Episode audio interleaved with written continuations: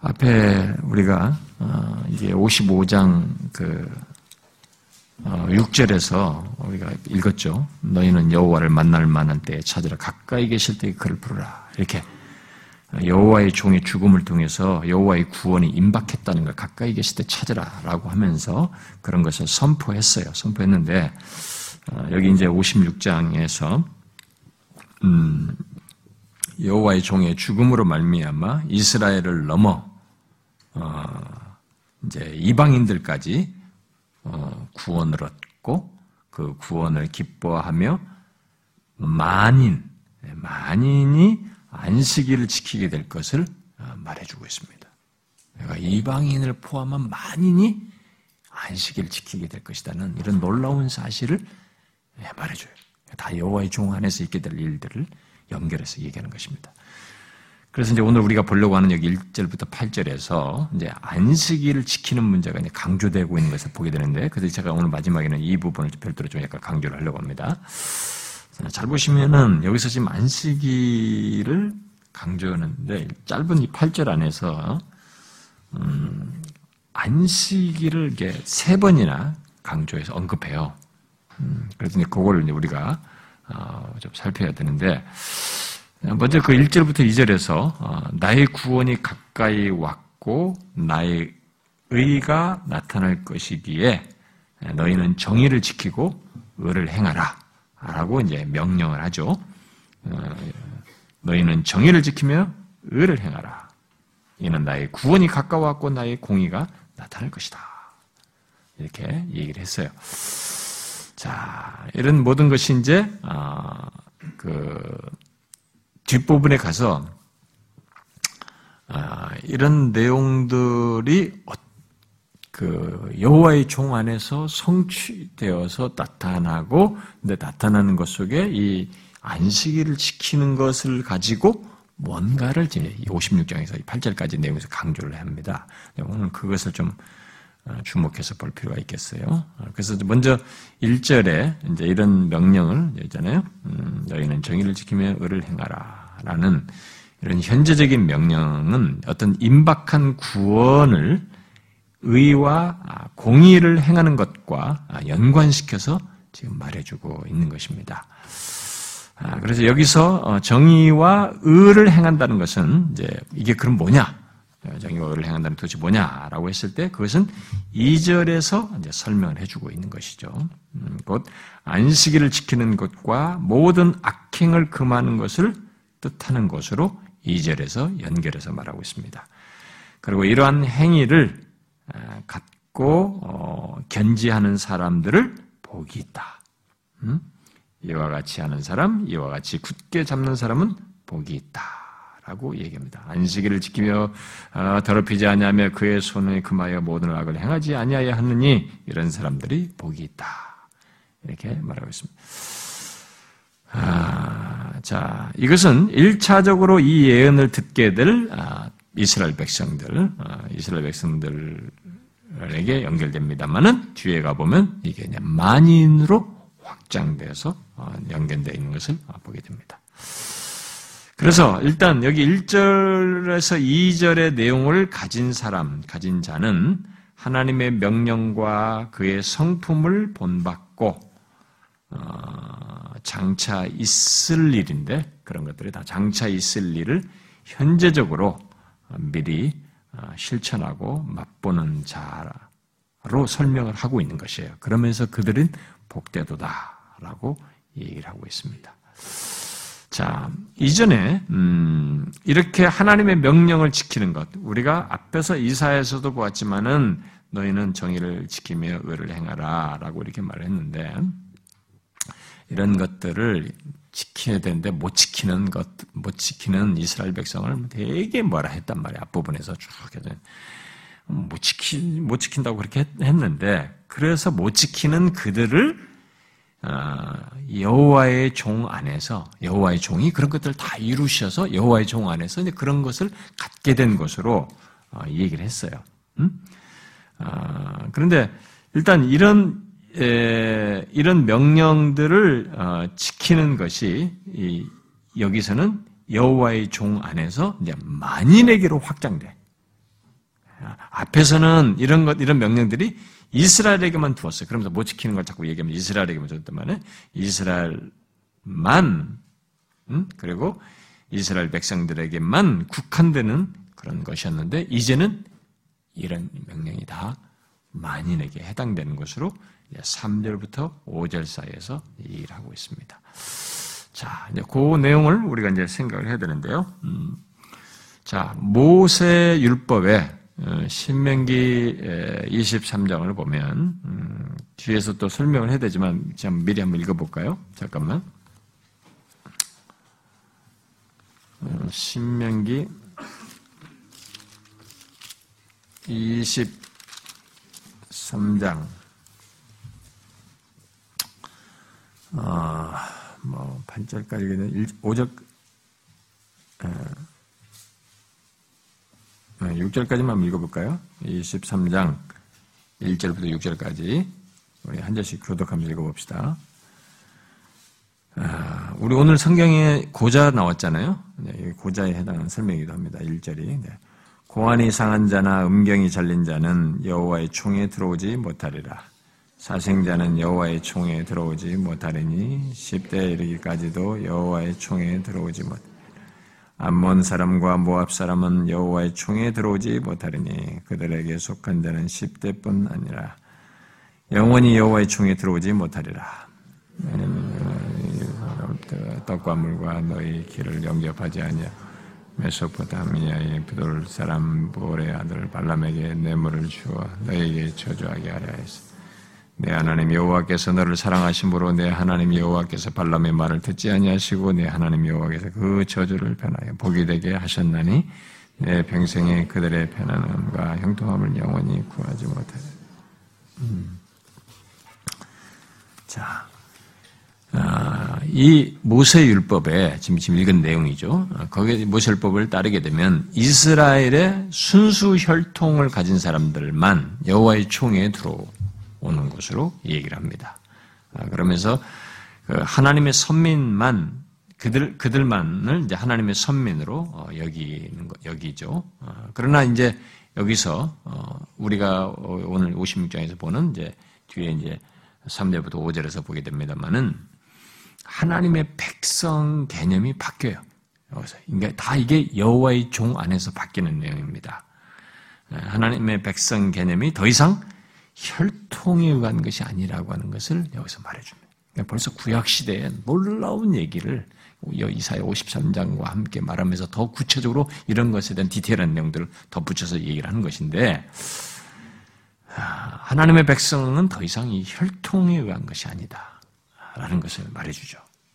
어, 어, 여호와의 종의 죽음 안에서 민족과 영토를 초월해서 어, 하나님의 백성이 된다라는 것을 말해주는 것이죠. 그래서 그러면서 이제 신분이나 민족 뭐 이런 것들을 다 초월한다는 것은 뭘로 설명하냐면 이방인과 고자로 예를 들어서 말한 겁니다. 우리가 앞에 읽었던 여호와의 총에 못 들어온다는 뭐 암몬 모압 이때 그건 이방인들 얘기잖아요. 근데 앞에서는 고자를 얘기잖아요. 고자들을 얘기잖아요. 그것을 총체적으로 얘기하는 거죠. 뭐 신분이 인종 뭐든지 영도 이거 다 그런 배제되는 혈통적인 이스라엘 백성들 외에 다른 것들 다 배제됐던 그들을 아, 그들의 조건들, 뭐 신체적 조건, 신분의 조건, 민족적 조건, 뭐든 간에 이런 것들을 다 이방인과 고자로 예를 들어서 지금 여기서 얘기를 하는 것입니다. 음, 그러면서 여호와께 연합한 이방인은 말하기를 여호와께서 나를 그의 백성 중에서 반드시 갈라내시리라 하지 말고 고자도 말하기를 나는 마른 나무를 하지 말라. 아, 너희들이 배제된다고 생각하지 마라. 아, 이방인이라 해도 그의 출신 때문에 하나님의 백성들에게서 배제된다든가 버림받을 것이라고 생각하지 마라. 그렇게 걱정하지 마라. 어? 또 아, 어, 하나님의 안식일을 지키며 음, 또 하나님의 기뻐하시는 일을 행하기로 어, 선택하고 하나님의 언약을 확실하게 지키는 고자들, 어, 그들의 이제 나오죠 사절에 그런 고자들은 그들의 신체적인 결함 때문에 이제 못 들어온다. 그들이 그런 것 때문에 못 들, 아까 성, 총에 못 들어온다고 그랬죠. 고자들이. 그들의 신체적인 결함 때문에 부당한 대우를 받을 것이라고 걱정하지 마라. 그리고 나는 마른 나무라. 이렇게 하지 마라. 너희들이 부당한 대우를 받을 것이라고 생각하지 마라. 그런 거 염려하지 말라. 라고 지금 말을 한 것입니다. 그러니까 이게 다 이제 여러분들이 성경의 모세 율법이 있는데 그것이 여호와의 종안에서 이렇게 다 극복되는 정복이야. 성취되어서 어떻게 변화가 되고 그 변화 속에 수혜자가 누구인지 그것을 여러분 여기서 생각을 해야 되는 거예요, 지금. 응? 그러니까 여호와의 종 안에서 이런 모든 조건의 사람들이 이제 오히려 이전에 하나님의 자녀들보다 더 좋은 유산과 영원한 이름을 주어서 대대로 끊이지 않을 것이라는 것을 약속합니다. 4절에 보면 여호와께서 같이 말씀하신 나의 안식일을 지키며 내가 기뻐하는 일을 선택하며 나의 언약을 굳게 잡는 고자들에게는 내가 내 집에서 내 성 안에서 아들이나 딸보다 어? 나은 기념물과 이름을 그들에게 주며 영원한 이름을 주어 끊어지지 아니하게 할 것이다. 이렇게 얘기를 합니다. 자, 여기 이방인과 이 고자는 이방인과 고자를 말한다고 그래서 아무나를 말하는 건 아니에요. 모든 사람, 뭐 이 세상에 태어나는 모든 사람을 지금 말하는 것은 아닙니다. 여기서 말하는 이들은 뒤에 이제 6절에 나오죠. 6절에서 설명하는 바대로 6절에서 말하는 것처럼 여호와와 연합한 것이에요. 여호와와 연합하여 그를 섬기고 사랑하고 그의 종이 되고 안식일을 지켜 더럽히지 아니하고 그와 언약을 그의 언약을 굳게 지키는 자들입니다. 이런 사람들을 얘기하는 거예요. 음, 자, 이 모든 것은 여호와의 종의 사역을 통해 하나님의 구원이 사람들이 처한 상황과 신체 조건, 또 자신의 신분과 여타의 조건들, 내가 결함이 있다라고 생각, 나는 자격이 안 된다, 나는 이런, 이런 문제가 있다라고 하는 여타의 모든 조건을 다 망라해서 생각할 수 있겠습니다. 그런 조건들을 다 초월해서, 어, 하나님의 구원이 여호와의 종의 사역을 통해서 나타나게 될 것이다. 그 모든 대상들에게 나타나게 될 것이다. 라는 것을 말해주는 것입니다. 그러니 우리가 53장에서 본 여호와의 종 앞에서도 여호와의 종 예언했지만은 그런 것을 더 구체적으로 그가 어떻게 이루는지에 대한 그 53장의 그런 내용이 우리에게 엄청난 사실을 지금 내포하고 있는 것을 어, 말해주고 있는 거죠. 그것을 뒤에서 좀 이렇게 부가적으로 계속 설명해주고 있는 것입니다. 그래서 여호와의 종 안에서 이방인이나 고자로 표현되는 모든 결격 사유가 있다라고 여겨지는 이 세상에서의 한계, 사람들을 배제하는 여러 가지 이유로 제끼되는 이 모든 사람들이 다 이스라엘 사람만큼이나 귀하게 아, 여겨지게 될 것을 말한 것입니다. 어? 반드시 갈라내시리라. 나는 마른 나무라 하지 말라. 오히려 내가 뭐예요? 아, 내성하는 아들이나 딸보다 나은 기념물과 이름을 주어서 대대로 영원한 이름을 주어서 끊이지 않게 하겠다. 그러니까 이스라엘만큼이나 귀하게 여기겠다. 과거 이스라엘 백성을 택한 배에서 하나님께서 그들에게 얼마나 귀하게 그들 대했습니까? 그렇게 이스라엘 백성만큼 귀하게 여기시겠다라고 지금 말을 하는 거예요. 이게 다 어떻게 가능하냐? 여호와의 종 안에서 여호와의 종의 죽으심을 통해서 그렇게 어, 귀하게 여기겠다. 결격 사유가 있는데 못 들어오는데 그런 문제가 있는데 자격이 안 되는데 그들을 이스라엘 백성만큼 귀하게 여기겠다라고 말하는 것입니다.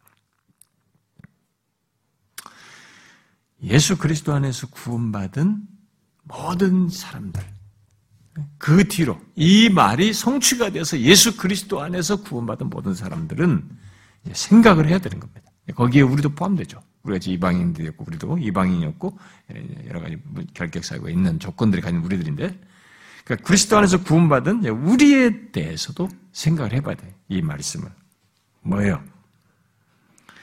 결국 예수 그리스도 안에서 구원받은 우리에 대한 하나 이런 시, 이런 하나님의 인정과 하나님께서 우리를 이스라엘만큼 귀하게 여기신다는 이 사실을 우리가 정확히 알아야 거예요.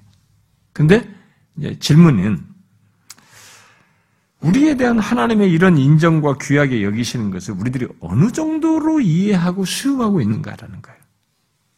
질문이에요.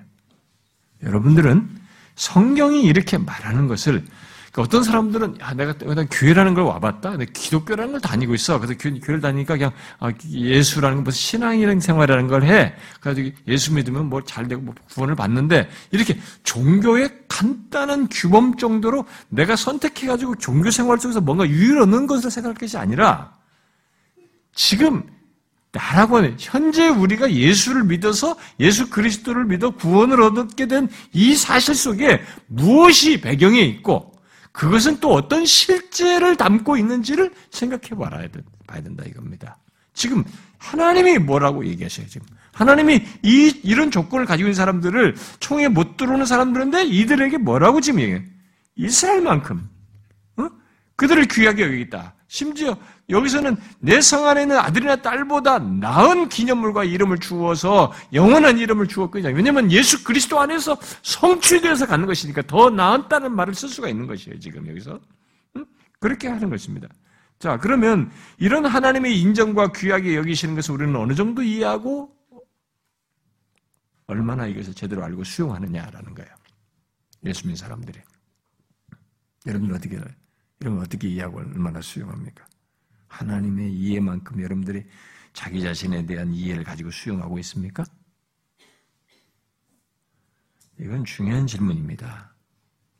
왜냐하면 오늘 예수 믿는 사람들이요, 예수를 믿으면서도 하나님께서 이런 여타의 조건인데도 이방인이든 고자든 간에 이런 결격 사유가 있는 조건인데도 들어올 수 없는 조건인데도 그것을 여호와의 종 안에서 그의 죽음을 죽음의 사역을 통해서 우리를 얼마나 다른 존재로 보고 계시는가에 대한 선명한 증거를 여호와의 정원에서 드러내셨고 지금 말씀하고 계시는데 사람들이 그걸 모르는 거예요.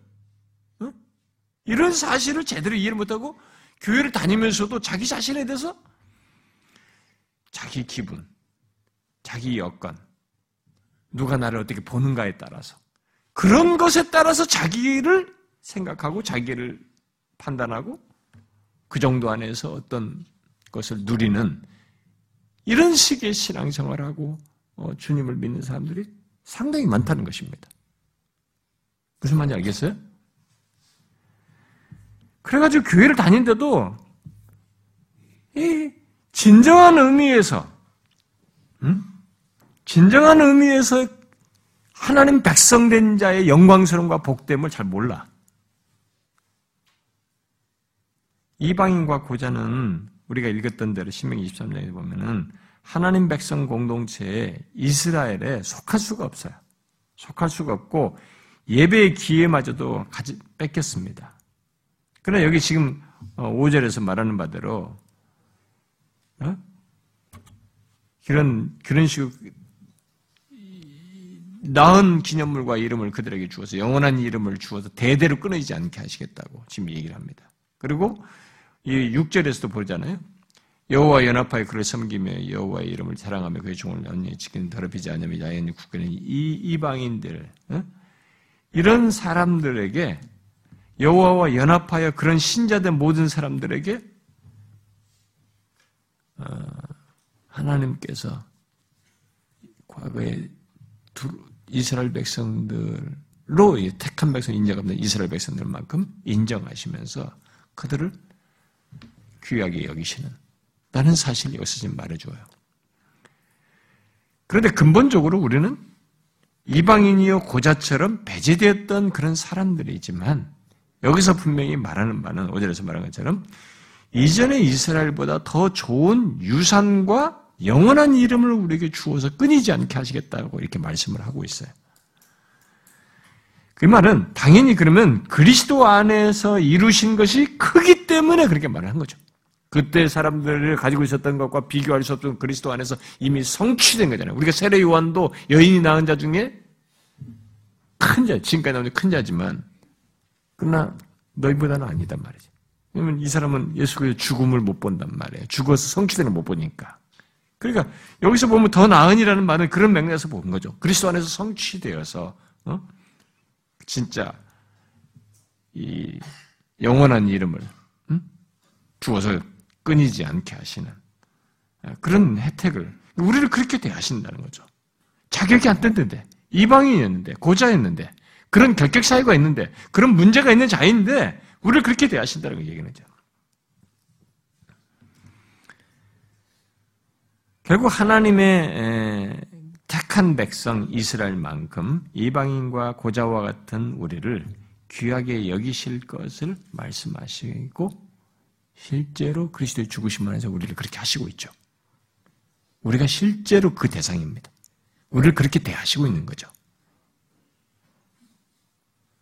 예수 믿는 사람은 그런 거예요. 이 말은 예수 믿는 우리들이 하나님께 어떤 존재인가를 잘 말해주는 것입니다. 하나님께서 우리를 그렇게 귀하게 여기는 대상으로, 어? 예, 여기 5절에서 말한 것처럼, 아들이나 딸보다 나은 기념물과 이름을 주어서 영원한 이름이 주어지 않게 하는 그렇게 귀하게 여기는 자라고 하는 것을 말합니다. 자, 이것은 내 느낌이 어떠느냐를 지금 말하는 게 아닙니다. 예수 믿는 사람들의 딜레마가 뭐냐면요. 어, 뭐 회심을 하고 뭐 은혜를 받고 구원을 받았다 하더라도 제일 문제가 되는 게 뭐냐면 또 시험을 받는 것 중에 뭐냐면 또 사단이 갖고 노는 것 중에 하나가 뭐냐면은 느낌의 변화가 왔을 때, 이 감정의 변화가 왔을 때, 자기가 하나님 그리스도 안에서 얻게 된 이 구원과 복됨과 지위와 이런 것들이 예, 사라진 것처럼 아무것도 아닌 것처럼 이 감정을 따라서 그걸 판단하고 반응하고 행동하는 것이 그게 아주 바보짓이에요. 그 사단이 갖고 노는 겁니다. 사단은 계속 우리를 감정을 가지고 뒤집는단 말이에요. 응? 막 계속 뒤집는다고. 지금 여기서 말하는 이, 이 지금 말, 이, 이 내용은 우리의 감정이 어떠느냐를 가지고 느낌이 어떠느냐가 지금 말하는 게 아니고 하나님께서 말씀하시고 인정하신다는 사실을 얘기하는 거예요. 그리고 하나님이 말씀하시고 인정하신 사실이 우리 앞에서도 앞장에서 배웠다시피 말한 것이 그냥 돌아오냐 이거죠. 어? 그것만큼 이 세상에 가장 확실한 게 어디 있냐 말이지. 그리고 하나님의 인정만큼 가장 정확하고 영원하게 지속성과 가치를 가진 게 어디 있어요? 그 얘기를 하는 것이에요.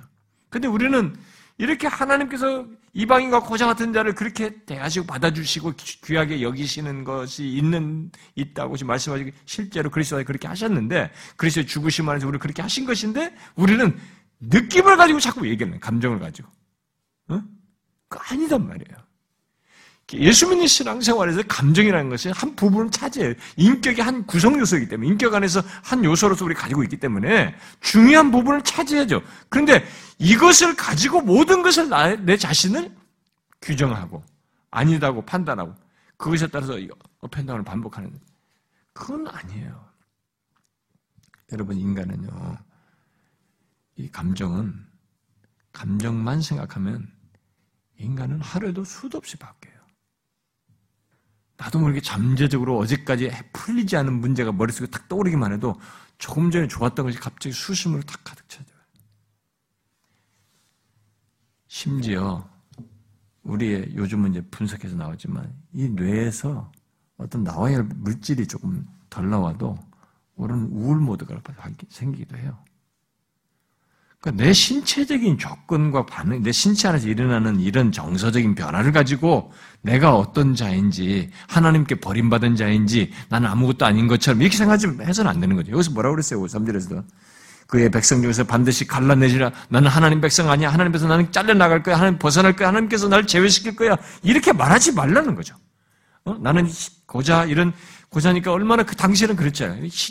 결격 사이가 총에 들어오지 못하는 그들인데 나는 이런 결함이 많고 이런 문제가 있고 이런 어려움 결격 사유가 있는 사람이니까 나는 마른 나무야 나는 아무 쓸모가 없어 나는 도저히 받아들일 수가 없어 이렇게 말하지 마라 나는 너희를 오히려 내 성 안에서 아들이나 딸보다 나은 기념물을 준다 그래서 영원한 이름을 주어서 끊이지 않게 대대로 끊이지 않게 할 것이다.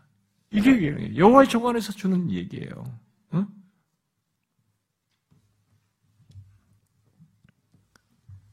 네, 지금도 우리 교회도 그래요. 자기 감정에 따라서 막 뭐, 소용없어 아무것도 그렇게 되면 그걸 방치하고 항상 그걸 따라가시면 여러분들이 달라질 것 없어요. 그 사람은 감정의 노예가 사는 거예요, 여러분. 응? 감정의 노예가 돼 사는 겁니다. 반복하는 거예요. 그리고 그것에 자기가 길들여지고 자꾸 따라가게 되면 갈수록 나빠져요. 악한 성향, 부정적인 성향은 더 부정적인 대로 나가지 부정적인 것이 자생적으로 긍정적으로 나가질 않아요. 그러면 안 생겨요, 여러분. 그리고 사단은 이 영적인 영역에 속에서 회방, 적극적 회방자로 있기 때문에 더 나쁘게 나간다고요. 여러분들이 감정을 가지고 내가 하나님의 백성인 것을 규정하고 그것에 의해서 내가 어, 여기서 갈래져 나갈 거야. 나는 아무 쓸모가 없는 자야. 이렇게 말해서는 안 된다는 것이에요. 그렇게 말하지 말라 하지. 왜? 여호와의 종 안에서 말이지. 그의 죽으심 안에서 우리를 이렇게 새롭게 했단 말이에요. 완전히 다르겠다는 것입니다. 예수 믿는 신자가 그런 거예요. 예수 믿는 신자는 그 제가 아까 질문한 겁니다. 우리에 대한 하나님의 인정과 하나님께서 귀하게 여기시는 것을 내가 어느 정도 그것을 이해하고 수용하느냐. 하나님이 인정하시는 그 수준으로 그 이해를 따라서 나도 이해하고 수용하느냐라는 거예요. 그렇습니까? 얼마나 많은 사람들이 너무 문제가 그런 부분에 있어요. 이런 면에서 신자는 그리스도 안에서 자신이 어떤 자인지, 예? 어떤 자인지를 이렇게 어, 진정한 의미에서의 자존감을 정말 제대로 가져야 되는 거죠. 아니 누가 뭐래? 난 고자라고? 난 결격 쌓여 있다고? 문제가 있다고? 나는 이방인이라고 들어갈 수 없었던 사람이라고 누가 뭐라네 너희들이 나를 뭐라고 하든 간에. 그걸 가지고 나에게 자존감을 꺾고 내가 아무 쓸모가 없는 사람을 날 취급한다 할지라도 남들하고 비교해 볼 때 뭐가 문제가 있고 저 사람은 잘났는데 너는 못 났고 무슨 문제가 있고 세상에서 막 여러 가지 결격 사회의 조건들을 나한테 다 제시해서 내가 볼품 없고 아무것도 아닌 사람이라 할지라도 나는 여호와의 종 안에서 하나님이 이렇게 아들이나 딸보다 나은 기념물과 이름을 주어서 영원한 이름을 주어 대대권이지 않겠다. 하나님이 보시는 하나님이 귀하게 여기시는 그게 있어요. 그 수준에 우리가 따라가야 되는 거죠. 내 감정을 따라갈 것이 아니라 하나님이 인정하신 걸 따라가야 된다 이 말이에요. 이 세상에 하나님의 인정보다 더한 것이 있어요. 대통령 한 사람 믿고 그냥 날개친 그 여자, 어? 보세요. 대통령 인정해 준다는 거 가지고 그냥 온 주물락거리네, 주물락, 온 전지를 다 주물락거리는데. 유한한 그런 것들이 아니에요. 우리는 영원하신 하나님이 그리스도 안에서 우리를 그렇게 인정하시는 것이 신자는 그런 것입니다. 진정한 의미의 자존감은 제가 항상 얘기하잖아요. 그리스도 안에서 우리의 자존감, 누구하고도 비교할 수 없는 극도의 자존감을 우리 갖고 가질 수 있어요. 세상에서 여러분 결격사고가 있습니까? 남들과 비교할 때뭐좀 열등합니까?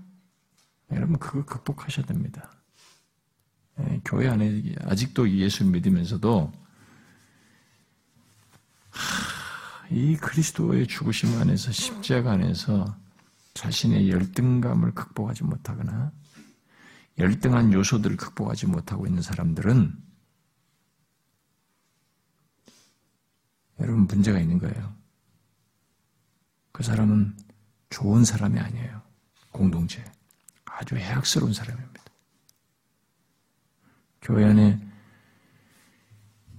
우리의 건강한 자아상은 건강한 자아상, 건강한 제대로 된 진정한 의미의 이런 자존감을 가진 자 인격성 이것은 새로운 그리스도 안에 새로운 피조물이 되면서 우리는 달라질 수 있어요. 이게 인간에게 생길 수 있는 최고의 변화이고 가장 강력한 것입니다. 그런데 오늘날 많은 사람들이 이것을 심리학적인 것으로 대체해 버렸기 때문에 자꾸 가변적이고 이게 일시적이고 들쑥날쑥 계속 변화무쌍한 것으로 어, 설명이 되고 있는 것입니다. 근데 성경은 예수 그리스도를 믿는 신자에 대해서 새로운 피조물로서 얘기할 때 우리를 그렇게 가변적인 존재로 우리를 얘기하지 않습니다. 우리를 어디까지 올리냐면 하나님 보좌까지 올려요. 이렇게 이방인과 고자와 같은 조건을 가지고 있는데 이 세상에 남들 비교할 때 누구보다 도 부족하고 결격 사유가 있는데 죄도 있고 문제가 많은데 나를 갖다가 어디까지 하면 하나님 보좌까지 올린다고요. 여기서 이렇게 얘기하시는 거지 오절기처럼 응? 기념물과 이름을 주어며 영원한 이름을 주어 끊이지 않게 하시는 어? 그렇게 귀하게 여기시는 거죠 하나님이. 근데 그렇게 자기를 생각하지 않는 거예요. 끝없이 아직도 여전히 그리스도 안에서의 자신의 존재와 이 죄종감을 가지고 존재의 가치를 봐야 되는데 아직도 주변 사람을 가지고 비교를 해가지고 보고 자신의 어떤 것을 가지고 과거의 자신의 핸드캡 이런 거 가지고 자꾸 보는 거예요. 응? 그걸 극복을 못하는 거예요. 사람에게는 자라나면서 형성된 게 있어서 한꺼번에 안 지워지는 요소가 있긴 있어요. 오랜 형성되어 있기 때문에. 그러나 여러분들 자동적으로 되는 건 아니죠. 인격적으로 이 반응 속에 있는 거니까. 그런데 여러분들이 그런 것에 대해서 그리스도 안에서의 이런 건강한 자아상, 열등감이 극복될 정도의 확실한 자신을 하나님께서 이렇게 귀하게 여기신 것에 대한 이해를 가지고 신앙생활하고 보지 못하면 끝없이 비교해요, 사람들과.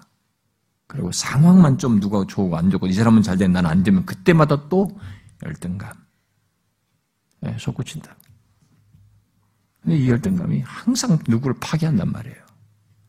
내가 혼, 내가 열등감을 느꼈는데 나로 끝나질 않아. 이걸 어떤 식으로든 표현해.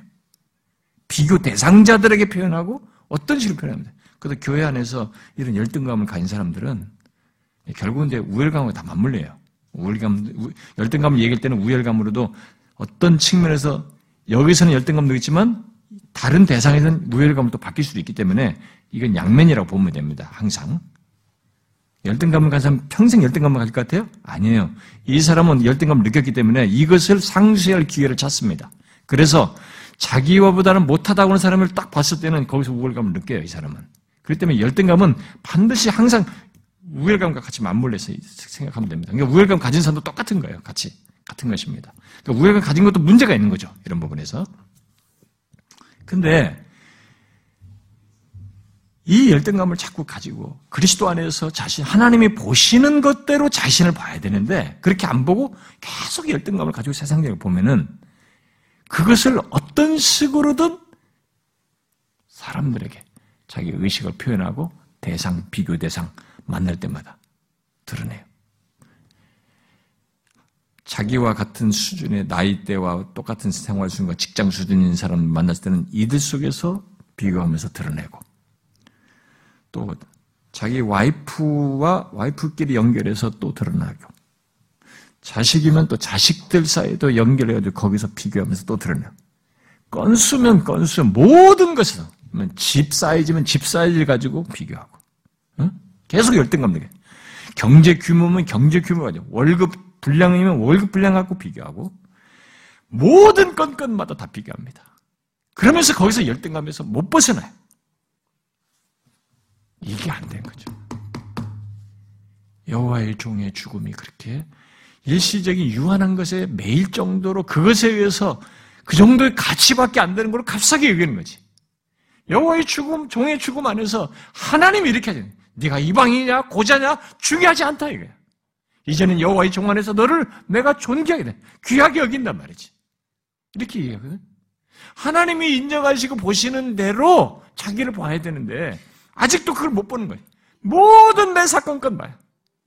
그래서 교회 안에서 그런 식으로 판단하고 행하는 사람들, 자기도 그렇고 다른 사람들도 그렇게 하는 사람들, 해로운 사람들이에요. 공동체 파괴자예요. 지체 관계를 손상시키는 사람들입니다. 여러분들이 겜트나 모든 모임에서 나눌 때 나누지 못하는 때, 어려움이 있을 때, 이게 대부분 어떤 데 방해가 받냐면, 이 열등감이나 우월감 가지면은 이게 방해가 돼요.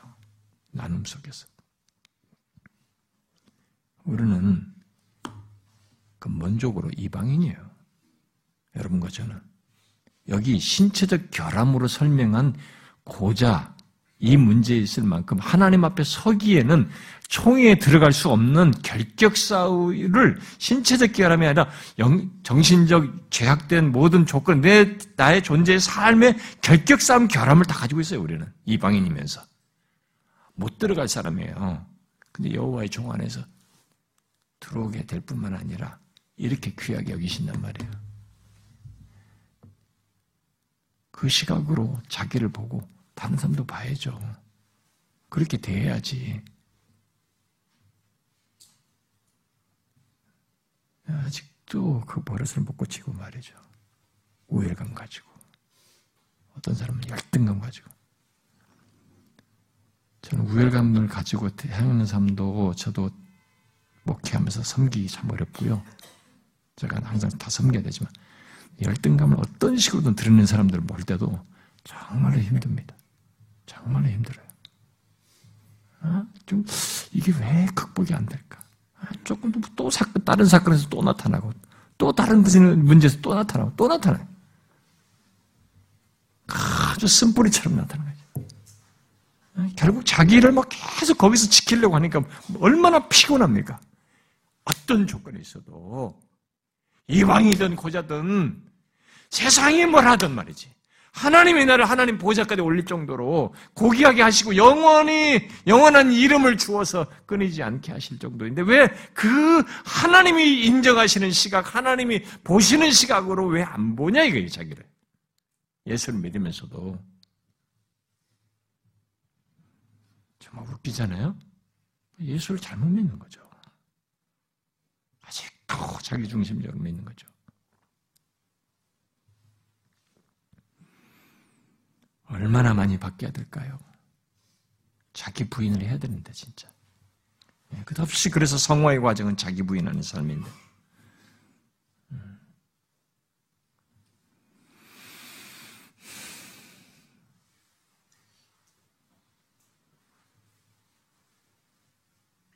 하나님께서 기억할 영원한 이름을 가진 자로 끊어지지 않을 것이라고 말씀은 우리는 그것을 기억해야 됩니다.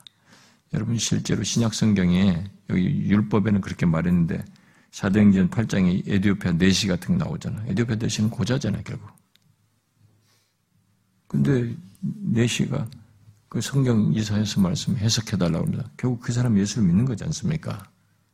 받아들였다는 거 아닙니까 벌써?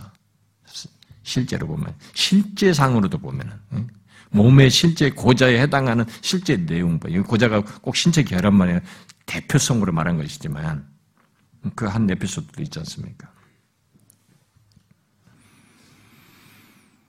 그래서 여기 여호와의 육절 아까 읽은 것처럼 여호와와 연합하여서 육절을 가진 이방인들에게 뭐래요?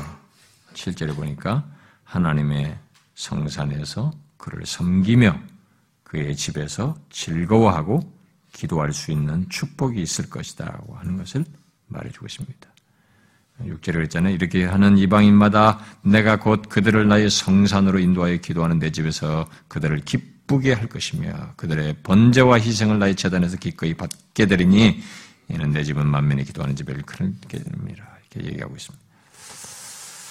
음, 여기 이방인이 하나님의 성산에 인도되어서 기도하는 하나님의 집에서 아, 기쁘게 되고 그들의 번제와 희생이 하나님의 재단에서 연락될 것이라는 이 말은 어, 특히 그 제사뿐만 아니라 이방인의 기도가 하나님의 성산에서 어, 드려질 것이라는 이 말은 이제 하나님의 집이 이스라엘 백성들만의 집이 아니라 이방인 그야말로 여기 만민 만인이었잖아요. 만민의 기도하자고 하니까 모든 사람이 들이 와서 이방인을 다 포함해 가지고 모든 사람이 와서 기도하고 어, 제사하는 곳이 되고 그래서 모두 그들을 하나님께서 어, 그 받으시는 연락하시는 하나님께 나아갈 수 있고 그들을 받으시는 아, 그런 것이 될 것이다라는 것을 여기서 얘기하고 있습니다. 아, 이런 내용은 앞에 음, 이사야가 2장에서 어, 예언했던 그 내용의 성취라고 볼 수 있겠습니다. 우리 한번 다시 한번 remind 시켜봅시다. 이사야서 2장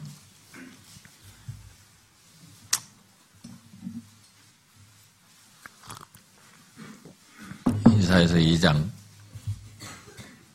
어, 2절 3절 한번 예, 읽어봅시다. 2절 3절. 시작. 말일에 여호와의 전에 산이 모든 산 꼭대기에 굳게 설 것이요 모든 작은 산 위에 뛰어나르니 만방이 그리로 모여들 것이 많은 백성이 가며 이르기를 오라 우리가 여호와의 산에 오르며 야곱의 하나님의 전에 이르자. 그가 그의 길을 우리에게 가르치실 것이라. 우리가 그의 길로 행하리니. 이는 율법이 시온에서부터 나올 것이요 여호와의 말씀이 예루살렘에서부터 나올 것입니다. 음, 지금 이 말씀이 어, 결국은 이런 어, 그 이사야가 앞서서 말했던 어떤 공동체에 대한 그 이상의 성취라고 볼 수 있겠죠. 어, 결국 여호와의 종 안에서 어, 성취될 내용을 어, 말한 것이죠. 어, 지금 우리들이 바로 그 만민이 하나님께 기도하며 나아갈 수 있게 된 이것은 결국 지금 현재 우리에게도 성취돼서 나타난 것이죠. 다 이 우리가 지금 만민에 해당하는 사람으로서 이방인이죠. 우리들이 다 하나님의 앞에 나아갈 수 있게 된 것은 다 그리스도 안에서 성취되어서 있게 된 거죠. 그리스도의 죽으심으로 말미암아서 있게 된 것입니다. 이런 조건이 우연하게 있는 게 아니에요. 우연하게 있게 된 것이 아닙니다. 아, 이것은 이제 하나님께서 아, 이방인이든 고자든 뭐 신체 결함자든 또는 혼혈인이든 아, 다 하나님의 백성이고 하나님을 예배하는 자들로 삼으실 것을 말하는 것이죠. 음, 그래도 결국 하나님께서 그리스도 안에서 만인 어, 곧 세상 모든 사람들을 어, 구원하시고 어, 부르시고 그를 믿고 섬기는 자들을 차별 없이 대우하시겠다고 하는 것을 말해주는 것입니다. 아, 너무 놀라운 얘기죠. 음, 하나님께서 차별 없이 그렇게 대하신다. 그래서 하나님은 여기 8절에서 말하는 바대로 이스라엘 백성들뿐만 아니라 음, 온 세상에서 그를 사랑하는 자들을 모 모으시겠다고 아, 지금 말을 합니다. 이스라엘의 쫓겨난 자를 모으시는 주 여호와가 말하느니 내가 이미 모은 백성 외 또 모아 그에게 속하게 하리라.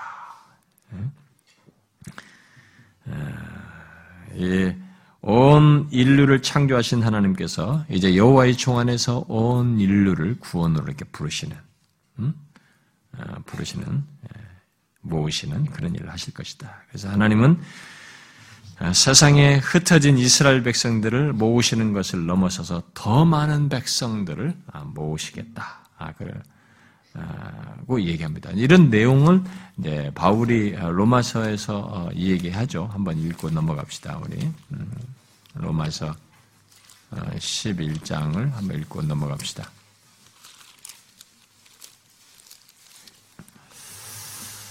음,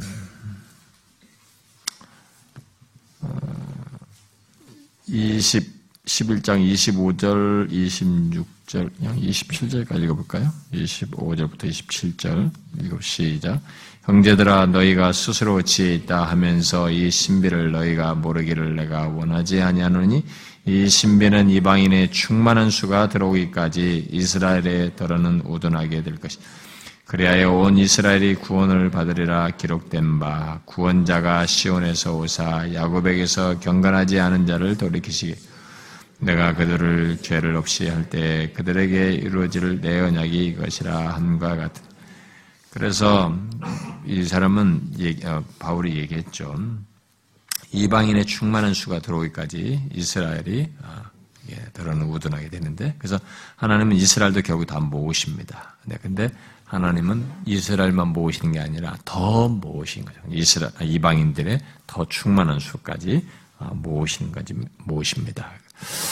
아, 여기서 지금 이, 오늘 본문 8절에서 말한 것처럼 내가 이미 모은 백성 외에 또 모아 그에게 속하게 하리라고 하신 이 말씀을 우리가 잘 유념해야 됩니다. 우리는 이런 하나님의 뜻을 알아서 배타적인 태도로 사람을 이렇게 주님을 믿는 것, 이런 것들을 어떤 이유로든 우리가 배타적으로 그 사람들을 판단하고 배제하는 일은 하지 말아야 돼요. 그건 하나님 몫이지 내가 할 일은 아닙니다. 아, 우리는 오히려 이 말씀대로 더 하나님, 하나님께로 더 모으시는, 모으시고자 하시는 하나님의 뜻을 따라 사람들을 우리가 모으는, 주 앞에 나오도록 모으는 이 일을 복음을 전해서 주 앞에 모으는 일을 충실하게 해야 됩니다. 자, 이제 음, 제가 이제 대충 설명을 했는데 아까 앞에서 말한 것을 제가 이제 부가로 좀 설명을 여기서 해야 되겠습니다. 자, 이런 놀라운 이제 하나님의 구원, 곧 여호와의 종 안에서 세상을 구원하시는 이 내용 속에서 어, 여호와의 종 안에서 구원하시는 것을 말하는 가운데 지금 안식일을 지키는 것을 지금 여기서 강조하고 있단 말이에요. 예, 우리 이 단락에서 아, 이것이 바로 이제 그리스도 안에서 성취되는 것과 지금 연결시켜서 지금 말을 하고 있는 거죠. 이 그리스도 안에서 이렇게 될 것을 다 말하잖아요. 근데 그 여호와의 종 안에서 이 모아지는 이제 많은 사람들, 이들이 다 안식일을 지키는 것으로 지금 연결해서 이 얘기를 하는데, 자, 여기 56장의 내용은 이제 안식일과 이방인의 구원이 지금 연결되고 있다는 것을 이제 볼 수가 있습니다. 음? 어, 이것은 어, 그리스도 안에서 과연 이것이 그러면 어떻게 성취되는가라는 질문을 우리가 네, 하게 해야 되는데요. 이것이 어떻게 성취가 되느냐? 자, 구약에서 안식일을 지키는 것은 어, 예배한다든가 이런 제사에 참여하는 것든 모든 종교 의식에 참여하는 것도 있지만 그것뿐만 아니라 안식일은 하나의 중요한 표였습니다. 표징이었죠. 어, 성경 한번 찾아봅시다, 여러분. 음, 출애굽기 31장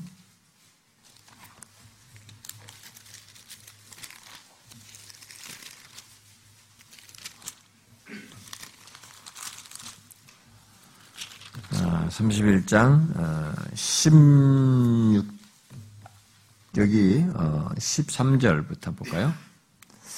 자, 13, 12절부터 16, 17절까지가 안식일에 대한 건데 지금 얘기하면서 13절을 보니까 나와 너 사이에 이 안식일을 지키라라고 한 다음에 이는 나와 너 사이에 뭐예요? 표징이다. 이 안식일이 종교 의식에 참여하는 것뿐만 아니라 뭔가 표예요.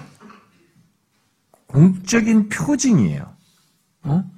그래서 뒤에 지금 이 16절에도 또 이 말 나오죠. 음, 이 16절, 17절에도 안식일을 지켜서 그것으로 대대 영원한 언약을 삼을 것이니 이는 나와 이스라엘 자손 사이의 영원한 표징이다. 이렇게 말했습니다. 아, 그러면서 어, 이 천지를 창조하신 시신걸 얘기합니다. 그래서 종교식에 참여할 뿐만 아니라 이 안식일은 창조주. 여기를 창조하시고 이제 쉬시 얘기하는 거죠. 창조주. 그러면서 뒤에 가서는 이제 구속주. 그들을 구원하신 하나님을 공적으로 나와 모든 백성들이 와서 인정하는, 고백하는 표가 된 것입니다. 그래서 이 안식일을 지킨다는 것은 종교식 정도가 아니라 그는 하나님에 대한 신앙의 반응, 인정, 고백. 이것을 표로서 갖는 것이죠. 음?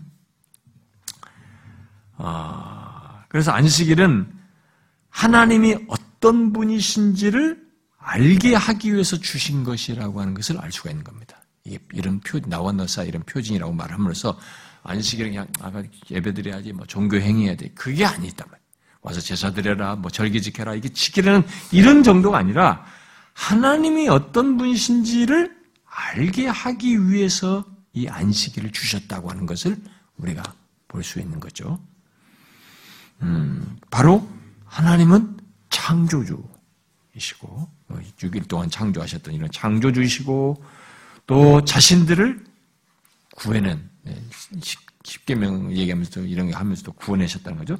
예, 구속주, 구원주이신 것을 알도록 하기 위해서 이 안식일을 주셨습니다. 그러므로 안식일을 지킴으로써 하나님에 대한 믿음을 고백하는 것이 중요한 내용이 되는 것입니다. 그러니까 우리가 어떤 사람들이 이렇게 안식일을 지킨다. 이 안식일의 정신을 따라서 주님을 예배한다. 이렇게 할 때에 거기에 하나님에 대한 믿음을 고백하는 문제가 있는 거예요. 하나님을, 하나님이 이 모든 것의 창조자요, 나의 구원자인 걸 믿느냐라는 문제가 있는 것이죠. 이것이 신앙의 출발이에요.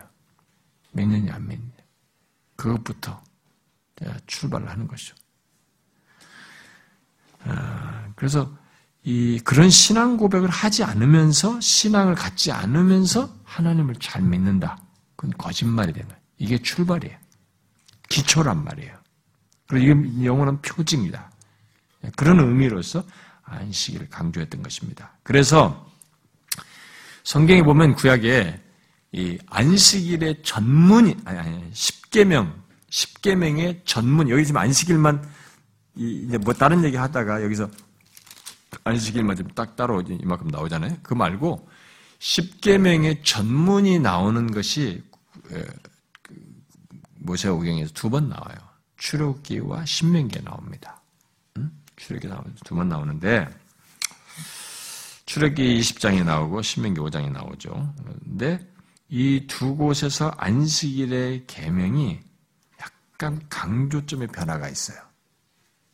오늘 이제 어, 제가 언젠가 어, 이 안식일에 대해서 어, 설명을 좀 해야 되는데 십계명도 좀 더 지체하게 강론도 하고 그랬는데 제가 할 게 너무 많아가지고 이런 것들은 옛날에 우리 공부에서 뭐 이렇게 했기 때문에 제가 안 하고 그런데 언젠가 다시 아마 해야 되겠죠. 그러면 이제 이 안식일도 한 번이 아니라 여러 번으로 이렇게 성경이 안식일의 신학을 가지고 있기 때문에 설명을 해야 할 중요한 포인트가 있습니다. 그런데 이제 먼저 여기서 오늘 본문이 이제 이것을 어, 연결해서 지금 말하고 있기 때문에 음? 바로 이 안식일과 이방인의 구원을 연결시키고 있기 때문에 이제 그것을 설명하기 위해서 한 가지 우리가 배경적으로 알아둘 것이 뭐냐면 이 출애굽기와 신명기에서 안식일을 말하면서 이렇게 변화가 생긴 것에서 힌트를 얻을 수가 있어요. 그래서 제가 뭐 있으면 뭐 좀 보여주려고 할 수도 있겠지만은 제가 그런 걸 잘 안 하니까 한번 우리 여러분 직접 찾아보는 게 더 좋죠. 먼저 출애굽기를 한번 보시고 신명기를 보고 한 가지만 우리 설명합시다. 출애굽기 20장 음, 출애굽기 20장 자 이게 전문이죠. 여기 나오는데 여기서 어, 지금 이제 여기서 그 안식일 이제 보면은 8절, 8절부터 11절. 자, 먼저 한번 읽어보고 여기서 뭐가 강조되는지 한번 보세요. 8절부터 11절 읽어보자. 시작. 안식일을 기억하여 거룩하게 지키라. 엿새 동안은 힘써 내 모든 일을 행할 것이. 일곱째 날은 내 하나님 여호와의 안식일인즉 너나 내 아들이나 내 딸이나 내 남종이나 내 여종이 내 가축이나 내 문 안에 머무는 객이라도 아무 일도 하지 말라. 이는 여세 동안에 나 여호와가 하늘과 땅과 바다와 그 가운데 모든 것을 만들고 일곱째 날에 쉬었습니다. 그러므로 나 여호와가 안식일을 복되게 하여 그날을 거룩하게 하였느니라. 자, 여기서 강조되는 것과 자, 신명기 5장으로 가봅시다. 구약에 나오는 이 십계명의 전문이 나오는 두 군데. 자, 신명기 5장. 아, 여기 5장에 아, 안식일을 지키라 12절부터 이렇게 쭉 나오는데 아, 여기서 이제 12절부터 14절까지는 똑같아요. 근데 15절에 차이가 나오는데 자 15절만 읽어봅시다. 시작. 너는 기억하라 내가 애굽 땅에서 종이 되었더니 내 하나님 여호와가 강한 손과 편팔로 거기서 너를 인도하여 내었나. 그러므로 내 하나님 여호와가 내게 명령하여 자 어떤 차이가 지금 변화가 생겼습니까? 어떤 변화가 생겼어요? 음? 자, 이 출애굽기에서 어, 안식일을 강조하면서는 어, 하나님이 어, 6일 동안 만물을 창조하고 쉬셨듯이 안식일을 거룩하게 지켜라. 아, 라고 하면서 뭐예요? 창조주 하나님이 강조되죠. 창조자는. 아, 그런데 여기 신명기에서는 안식일을 말하면서 안식일 지키라면서 15절에 기억하라. 뭘 기억하는 거요? 애굽 땅에서 구원해낸 것을 기억하라는 거예요. 앞에서는 어? 만물을 창조하고 쉬신 것을 해서 창조주 하나님을 기억하는데 여기서는 뭐예요? 결국 구속주 하나님을 기억하라는 거예요. 안식일을 말하면서. 그러니까 구속주 하나님을 바라보게 하는 것으로 안식일을 연결시키고 있습니다. 어, 그래서 출애굽과 신명기의 안식일 계명에서 안식일을 지켜야 하는 이후 이후에 어떤 약간의 강조점의 변화가 생기고 있는 것을 보게 되죠.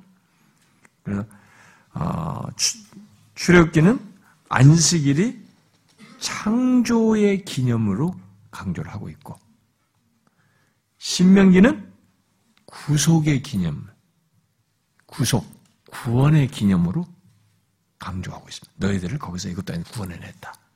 결국 재창조죠.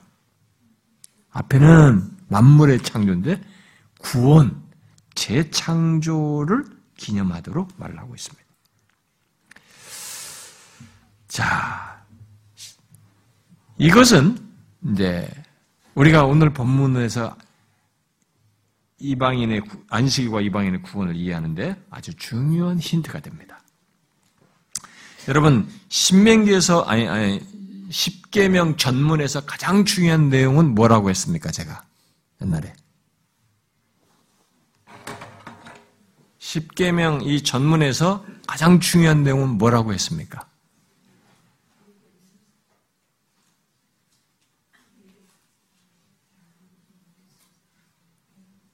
내가 일개명이라고 하는데 대답을 안 하고 있잖아. 그 서문이죠, 서문. 응? 나는 너를 애굽 땅 종됐던 집에서 인도하여낸 내 하나님 여호와니라. 이게 십계명의 제일 중요한 거예요. 이것이 있고 계명이 있는 거지 계명 있고 이게 있는 게 아니에요. 먼저 아무나 계명 지킬 수가 없어요. 내가 너를 종대쯤에서 인도해야 되는데 하나님입니다. 그렇게 하고 나서 이 계명을 주시는 거죠. 여기 신명기의 안식일 계명은 바로 이 십계명에서 가장 중요한 전문을 서문을 강조하고 있어요. 안식일과 연관시켜서 강조를 하고 있습니다. 그렇죠? 이 서문을 서론을 확대한 것이 신명기의 안식일 계명인 것을 알 수가 있습니다. 그래서 오늘 우리가 읽은 이사야 56장에서 안식일 강조, 안식일을 강조한 것은 바로 이런 중요한, 이런, 이런 중요성을 반영하고 있는 것입니다. 구속주에 대한 새 창조의 의미를 강조하고 있는 것이죠. 그러니까 여호와의 종 안에서 구원을 받은 사람들이 이방인들이 이런 고자 결제에 쌓여 있는 사람들이 안식일을 지키는 것과 연관시키고 있단 말이에요 결국. 그러니까 구속주 안에서 이 새 창조의 의미가 있는 그런 안식일을 지키게 될 것을 얘기하는 거죠. 새 창조의 의미가 있는 안식일을 지킬 것을 말하는 거죠. 여호와의 종 안에서. 아, 우리는 여기 56장에서 왜 안식일 계명이 중요하게 언급되는지 또 왜 그 계명이 중요한지 바로 십계명 서론을 반영하고 확대하고 있기 때문이라고 하는 것을 알 수가 있습니다.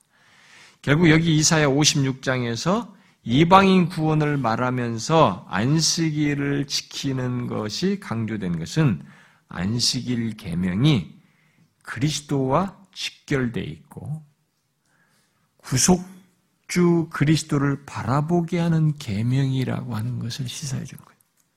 아, 구속주를 이렇게 안식일을 말하면서 구, 구원을 얘기했을 때 이게 구속주를 바라보다 안식일을 지키면서 이 구속주를 바라보게 하는 그 내용이 거기 벌써 이제 제시됐던 거죠. 그 내용이 있었던 것이죠. 그런 계명이었던 것입니다. 그래서 안식일을 지켜서 거룩하게 한다는 것은 이 출애굽기나 신명기에서 창조주 하나님, 구속주 하나님에 대한 신앙 고백을 갖는 것인데 바로 그런 구원의 안식일이 그리스도를 보게 하는 것이었어요. 그런 구약의 구약의 이제 구약의 그런 안식일이 그러니까 벌써 그리스도를 바라보게 하는 안식일이었던 것을 우리에게 말해주는 것이죠. 그러므로 이 구약의 안식일은 그리스도의 그림자였습니다. 이것을 바울이 골로새서 2장에서 안식일을 포함하여 모든 절기들이 모형이다라고 하면서 그 모든 것의 실체는 그리스도다 라고 말을 해요. 골로새서 2장에서. 특히 안식일이 그렇다는 거죠. 그래서 예수님께서 자기 자신을 두고 스스로 뭐라고 그러세요? 안식일의 주인으로 얘기했습니다. 그러므로 이방인들이 안식일을 지킬 수 있다는 것은 구속주 예수 그리스도 때문이고 그리스도 안에서 안식하게 되었다는 것을 말해주는 거예요. 이 안식일은 구속주 안에서의 안식을 내포했던 거죠. 그걸 바라보게 했던 것입니다. 진정한 의미에서 여호와의 종으로 오시는 죄를 다 죄의 짐과 모든 사망을 다 채가시는 그분 안에서의 안식을 바라보게 하는 것이었던 거죠. 응? 안식일에 바로 그런 의미를 강조했던 것입니다. 그래서 이사야서는 이사야가 여기서 안식일의 중요성을 강조하는데 여러분이 알다시피 1장에서 성전 마당만 밟는 막 너희들 막 질타하면서 안식일 마치 부정하는 듯한 그런 얘기도 했잖아요. 그것은 그들이 안식일에 이런 숨겨진 실체, 이런 중대한 의미 같은 건 알지 못하고 그저 형식에만 지켰던 거죠. 예배 행위, 어, 종교 행위 이것만 했기 때문에 어, 구속주를 못 보는 거지. 창조주 하나님뿐만 아니라 구속주 하나님을 못 보는 거지. 그 지금도 우리들이 뭐 안식일의 개념을 주일로 이렇게 해서 지키는 그 정신을 계속 연결해서 초대교부터 지켜온 이런 것에서 이렇게 지킬 때 거기서 우리가 종교 행위, 뭔가를 지키는 외적인 종교 행위에 집착하면 비슷하게 가는 거예요. 여기서 창조주 하나님이 구속주 하나님을 봐야 되는 거지. 그분 안에서의 안식을 우리는 직접 또 성취된 사람으로서 가져야 하는 것이죠. 그래서 안 식일을 통해서 창조뿐만 아니라 구원, 곧 새 창조를 행하신 하나님을 우리는 보아야 하는 것입니다. 아, 그런데 이미 그것을 그리스도 안에서 우리는 어, 발견하게 된 사람들이죠. 그래서 여기 7절이 아, 성취된 것을 보고 모든 사람, 특히 이방인이나 이방인들이든 어, 이 고자든 모든 결격사유가 있는 우리들도 다 그리스도 안에서 안식과 기쁨을 어, 기뻐하게 되는 거죠. 여기 기뻐하게 된다 그죠? 기뻐하게 되는 어, 아, 그분께 나와서 마음껏 기도하면서 하나님을 교통하게 되는 이런 놀라운 일들이 다 있게 된 것입니다. 그래서 우리는 지금 그리스도 안에서 창조를 넘어 새 창조를 행하신 하나님을 알고 보고 그분 안에서 삽니다. 우리는 지금 구속주 하나님, 바로 여호와의 종인 그리스도 안에서 새 창조를 행하신 그리스도 안에서 어, 하나님께서 어, 여기 지금 말한 6절이죠. 6절을 어, 지키고 7절을 우리가 경험하고 있는 것이죠. 이게 다 이 말한 것이 우리는 이미 다 수혜자들이 성취가 돼서 수혜된 것이죠. 이방인이요 고자인데 그리스도 안에서 바로 이런 모든 것을 안식을 갖게 되고 하나님과 교통하고 나아가며 기도하며 만인이 기도하면서 하나님을 대면하는 이런 복을 갖게 된 거죠. 안식일을 지키는 이것이 그대로 우리에게 다 성취된 것입니다. 그래서 우리에게 생긴 이런 변화를 당연한 것으로 여기면 안 됩니다. 당연한 것이 아니에요. 여호와의 종의 죽으심으로 말미암아 있게 된 것입니다. 그런데 이 복, 이 특권을 사람들이 너무 하찮게 여겨요. 지금 우리들이 이렇게 갖게 된 이 모든 것을 너무 하찮게 여겨요. 그리스도의 종의 여호와의 종의 죽으심으로 말미암아서 있게 된 어마어마한 복이 우리에게 해당되는 이방인이요 고자 같은 조건 있는 사람에게 여호와의 종 안에서 이런 안식에 누릴 수 있게 된 모든 것을 갖게 했는데 이런 것을 우리가 너무 하찮게 해요. 종, 똑같이 요즘 많은 교회들이, 교회 다니는 사람들이 이스라엘 백성들이 잘못했던 것처럼 이게 종교적인 그런 모습 수준에서 주님을 예배하고 신앙생활하고 주일을 날 와서 보내고 예배 한번 딱 드리고 말고 이런 식으로 보내려고 하는 너무 하찮게 여겨요. 너무 놀라운 복이고 너무나 놀라운 특권인데 우리가 가당치가 않았던 거거든요. 지킬 수가 없었어요. 그 복을 누릴 수가 없었다고요. 구속주와 이 창조주 하나님을 바라보면서 그 안식과 복을 바라보는 게 아니, 바라보는 것 정도. 직접 지금은 그분 안에서 다 누리게 되는데 이게 어마어마한 것인데 이거 이 복을 사람들이 하찮게 여겨요. 그렇지 않으세요, 여러분? 오늘 많은 사람들이 그냥 왔다 갔다 하려고 그래. 그렇지 않아요. 여러분과 제가 지금 그리스도 안에서 영혼의 안식을 얻고 그것을 하나님과 교통하며 만인에 해당하는 내가 되어서 만인이 기도할 수 있는 하나님의 집, 하나님 면전에 나와서 교통하면서 기도할 수 이런 것들은 다 여호와의 종이 죽으심으로 말미암아 있게 된 것이에요. 그 가치를 알아야 됩니다. 너무 흔한가요? 나중에 주님 앞에 서면 흔하지 않다는 것을 절절하게 고백할 겁니다. 아, 그것은 어마어마한 복이었구나.